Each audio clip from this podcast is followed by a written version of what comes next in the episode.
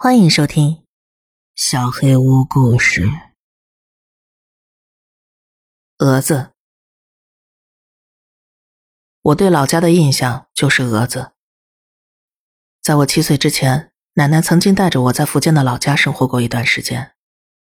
那时，我们住的土楼在我们搬离福建那一年被山洪冲垮，而在同一年，老家也遭遇了近二十年来最大的虫害。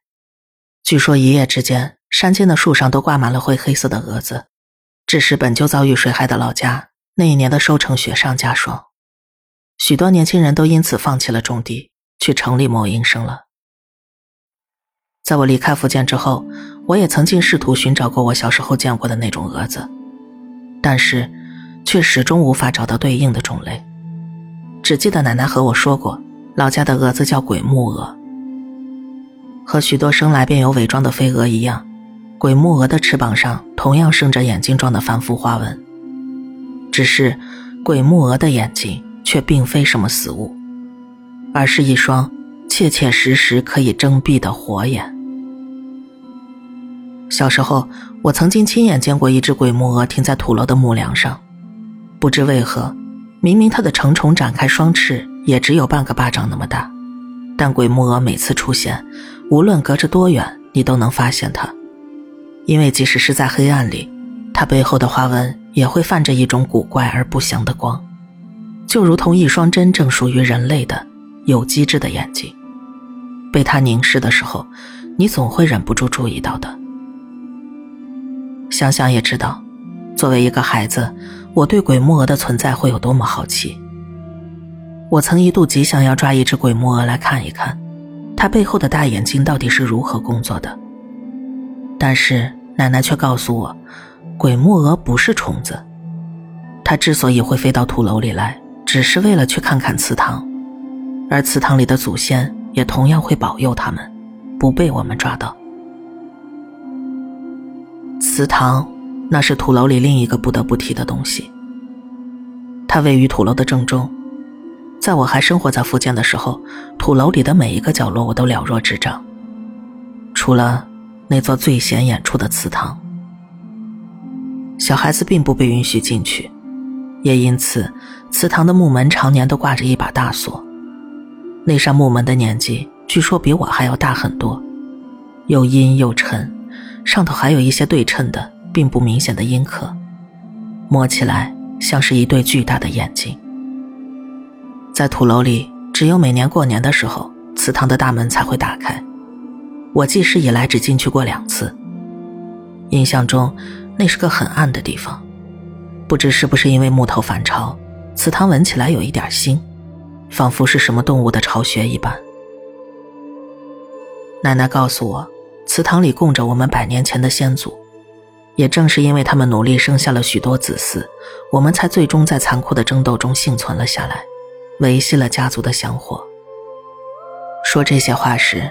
奶奶的神情非常奇怪，她面无表情，高昂着头，平时一直痛的后背似乎也不再痛了，两眼睁得极大，但是毫无神采，脸上的皱纹几乎都撑平了。奶奶说，她的父亲和母亲一共生育了二十二个孩子，而她和爷爷也有十四个孩子，这一切都要归功于这座祠堂。小时候，我总觉得奶奶是有点老糊涂了，因为我爸爸只有一个姐姐和一个弟弟，我从来不知道奶奶有过那么多孩子，更无法想象一个人生养十四个孩子是一种什么样的概念。但奶奶对此是很坚持的，不光是她，土楼里还有其他老人也坚称自己有过很多孩子。他们非常看重那座祠堂，以至于在我五六岁的时候。村里一度想要搞文化旅游建设，提出要将我们这座土楼改造成旅游景区，供人参观收门票。本来是一件改善当地居民生活的大好事，但是却意外遭到了包括奶奶在内一众老人的坚决反对。他们说，外人的到来一定会破坏祠堂的宁静，而那里不光有他们的先祖，还有他们的兄弟姐妹，容不得游客来随意践踏。众所周知，闽南一带对家族的执念不容小觑。就这样，改造成旅游区的计划不告而终，祠堂被保了下来。但在不久之后发生了一件事，让我爸妈最终决定将我从奶奶身边带走，送去城市里生活。那是格外多雨的一年，因为接连的暴雨，土楼里的木头横梁烂了好几根。奶奶去找了木匠，但木匠却说这楼已经不行了，木头都叫虫子蛀空了。说着还扒开一根木头给我们看，只见那里头密密麻麻。有许多灰黑色的虫卵，不知是属于什么虫子，但看起来已经在那里存在了很长时间，以致虫卵全都已经干瘪，似乎再也孵不出什么活物。不得已，奶奶只能让木匠给容易断的地方打了补丁。那天晚上，奶奶和我说，因为晚上可能会下大雨，那些打了补丁的地方可能不牢，让我无论听到什么都要安心的睡觉。不要出去。事后想想，奶奶或许在那时候就已经知道了些什么，也许是那些腐坏的柱子，又也许是那些干枯的虫卵给了她启示。总之，如果那个夜晚我能听奶奶的话，一觉睡到大天亮，或许我就不会看到那个东西了。醒来时是凌晨三点。就像奶奶说的，外头正在下雨，我能听到雨点打在土楼的外墙上，稀稀疏疏的。与其说像是雨，不如说像是有什么细小的爪子在爬，是个听起来让人不太愉快的声音。我是被内急憋醒的，那时候的土楼用水还不怎么方便，我起来寻找痰盂，结果却发现不在屋子里。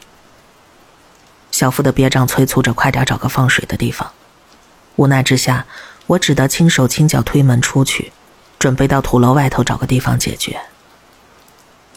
如果你去过福建，亲眼见到过那些高大又阴沉的土楼，你就会知道，土楼的上下楼梯极窄，而且就算是白天，楼里也影影绰绰，可视度极低，以至于就算是我打着奶奶的老手电。能看到的也永远只有面前那一方破旧的木头，根本无法判断周遭的环境里还有什么。这种情况下，声音就成了我唯一可以依仗的东西。甚至在下楼那几分钟里，我觉得我的耳朵就像土楼里的野狗一样竖了起来。雨声、心跳声、脚步声，所有的声音都在我耳边被放大了十几倍，我从未听得这么清楚过。而也就在这时，我在那如同细爪抓挠的古怪雨声当中，听见了一个我过去从未听过的声音。它低沉、细小，像是从被切断的喉咙里发出的咕哝。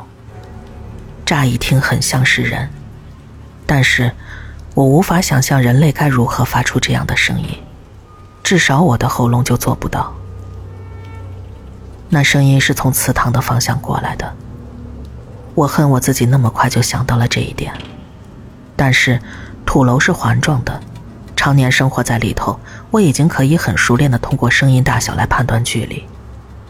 这样不近又不远的声音，只可能是祠堂，因为只有祠堂才处在中心的位置。我的心一下子提了上去，因为祠堂并不是大家平时会去的地方。土楼里的老人对祠堂都很恭敬，进去有很多讲究，再怎么样也不会挑在大半夜过去的。我开始胡思乱想，但是脚步没有停下，甚至这时候我都感觉不到尿急了。对那个声音的好奇压过了畏惧，压过了此时此刻所有其他情绪。有个声音在我心里说：“我必须要去看一看。”于是，我就那样走过去了。土楼本就逼仄，祠堂卡在中间就更逼仄。平时绕着跑一圈也就只有一两分钟。我想，我看一眼就走，说不定只是风声呢。然而随着我越走越近，那个声音也变得越来越大。我渐渐无法说服自己了，这不会是风声，这甚至不会是什么野猫野狗，这一定是个人，是个疯子才会发出这样的古怪声响。或许，他就躲在祠堂一角，像是深夜里蛰伏的青蛙或者虫子，有规律的发出那个声音。可以说，在那时，我完全没有想到，我的胡思乱想其实都是正确的。我觉得他像人，但不是人。事实上也确实如此。绕着祠堂走了一圈，我没有看到任何古怪的东西。我意识到，那个声音是从祠堂里头传出来的。但是大门上的锁还在，他又是怎么进去的呢？我想不明白，但是已经走到祠堂门口了，那扇阴沉的大门就在我眼前。手电光照上去，大门上那双巨大的眼睛就像在注视着我。一瞬间，我有了一种错觉，这扇大门其实是一只巨大的鬼木鹅，而此时此刻，我正在凝视着它那双随时可能睁开的眼睛。一阵风夹杂着雨吹在我脸上，我闻到了祠堂里的腥臭，似乎比往日更加浓烈。有几只蛾子从祠堂门缝里钻了出来，是鬼木蛾，它们悄无声息地朝我的脸扑了过来。有那么一瞬间，我甚至觉得自己吃到了它们翅膀上的粉。祠堂在保佑这些蛾子。我想起了奶奶说的话。我贴上门板，一种莫名其妙的想法冲上了我的心头。或许是蛾子呢，一只巨大的蛾子。我再一次给那古怪声音找了借口，但是，这个借口却只存在了不到两秒钟，因为我的眼睛很快就贴上了门缝，手电光照了进去，我看到了祠堂的里头，牌匾和神龛，一切都是我过年时看到的模样，但是，也有什么地方不一样了。一种强烈的违和感让我汗毛倒竖，而更可怕的是，我一下子没能捕捉到这种感觉的来源，因此，我只能漫无目的的在黑暗中寻找，等待那种古怪的源头毫无征兆的袭击我，再次打我一个措手不及。在当时，我本能的感觉有东西在黑暗中注视着我，他或许是在来回闪躲我的手电光，所以我才没能找到他。然而几秒钟之后，随着我的视线上移，落在供台后的神像上，我突然意识到了什么。一种巨大的恐惧让我双腿直接失去力气，紧跟着一屁股坐在地上，连叫都没能叫出来。是眼睛，一双巨大的眼睛，藏在神龛的上方，一直注视着我。那并非是什么死物，我很清楚。那双眼睛在手电光的照射下，反射出一种活物独有的光，但是，它毫无感情，如同在深夜里光顾土楼的神器，看着我的时候，就如同盯着一块案板上的死肉。我被吓坏了，甚至没有察觉自己已经尿了裤子，连滚带爬跑回楼上，一头扎进被子里，瑟瑟发抖。我不知道那一晚我是怎么度过的。人在经受了巨大的惊吓之后，甚至连记忆都会变得模糊。也因此，当我再回神的时候，太阳已经升到了天上。奶奶把我从被子里扯了出来，但她没有责怪我弄湿了裤子，只是一言不发的给我擦了身体，然后领着我下了楼。祠堂门口的小广场上站满了人。直到走近了，我才发现他们正围着一块白布，底下还罩着什么。是楼里的一个老人，比奶奶大三四岁，昨晚忽然走了。这时我才注意到，围在死去老人身边的，几乎都是跟他差不多年纪的人，他们围成了一道人墙，似乎是在有意阻挡别人上前。而奶奶领着我直接挤了进去。我听到他跟其他老人说了什么，好像是说，我看到了。我没有仔细去听奶奶的话，因为我的全部注意力都在面前这块白布上。不论怎么看，它都有一些太大了，不论是白布还是白布底下罩着的东西，都太大了。我盯着那一片凸起的位置，发现自己很难通过轮廓找到他的四肢。如果说两条腿还稍微清晰一点的话，他的上半身就像是一把扇子，甚至无法看到肩膀。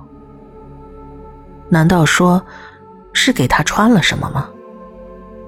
我还没想明白，奶奶忽然一把抓住我的胳膊，把我拉进了祠堂。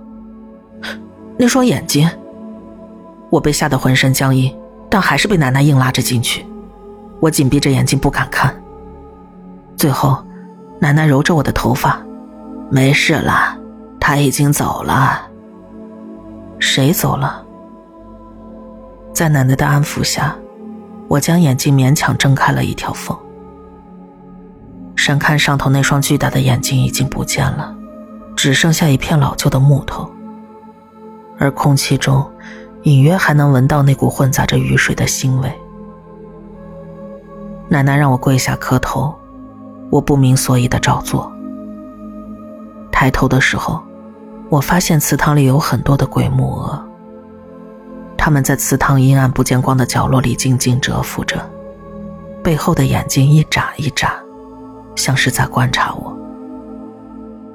不要害怕，也不要伤害他们，因为他们是我们的兄弟姐妹，是他们让我们多子多福。香火不断。奶奶又用那种古怪的表情开始说话了。也直到这时，我才发觉，奶奶不笑的时候，她的眼睛就跟鬼木鹅背上的一模一样。他们是谁啊？我问奶奶。但是奶奶没有回答，她让我先出去，我只有照做。而在那之后。奶奶在祠堂里待了很久，有几次我心里惶惑不安，把耳朵凑了上去。在一片死寂当中，我听到了一种古怪的窃窃私语。那是奶奶的声音，但是我又不能确定那是奶奶说话的声音。她发出了和昨天晚上我听到的那种声音一模一样的咕哝，而这一次，我很确定。奶奶是在祠堂里跟人说话，就像昨天晚上的那个东西，她在那里发出声音，也是在跟人说话。七岁的我还没办法完全理解那个夜晚发生的事情，但是那一天之后，奶奶对我来说就像变成了另外一个人。我在奶奶家无法睡觉，反复生病，最终，我的父母不得已把我接走了。山洪发生的时候，奶奶和土楼里的所有老人都被强行疏散，但是我听说他们没有人想走，所有人都想留在那里，跟土楼、跟祠堂共存亡。后来我们想将奶奶接到城里，但是她不愿意。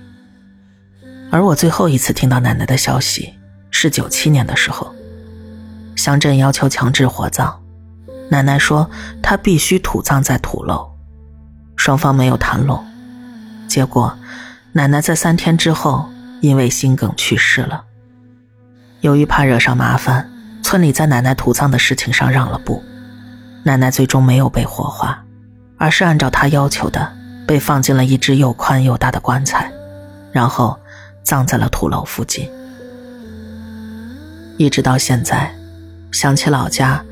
我就会想起蛾子，想起奶奶，想起祠堂，还有那些眼睛。或许是觉得对不起奶奶吧。之后，爸爸每次喝酒都会说起奶奶。他告诉我，他和姑姑还有叔叔一样，都没有小时候的记忆。而奶奶总说，他们是被祠堂养大的，就像他们之前的祖祖辈辈一样。是祠堂给了他和爷爷孩子，有些长大了成了人，还有一些长出了眼睛和翅膀。每次说起这些，爸爸的肩周炎就很容易发作。他一边用不求人捶着肩胛骨，一边说：“你以后也会痛的，这是家里都有的毛病。你奶奶也是一样。我们都是祠堂的孩子，我们早晚会回去的。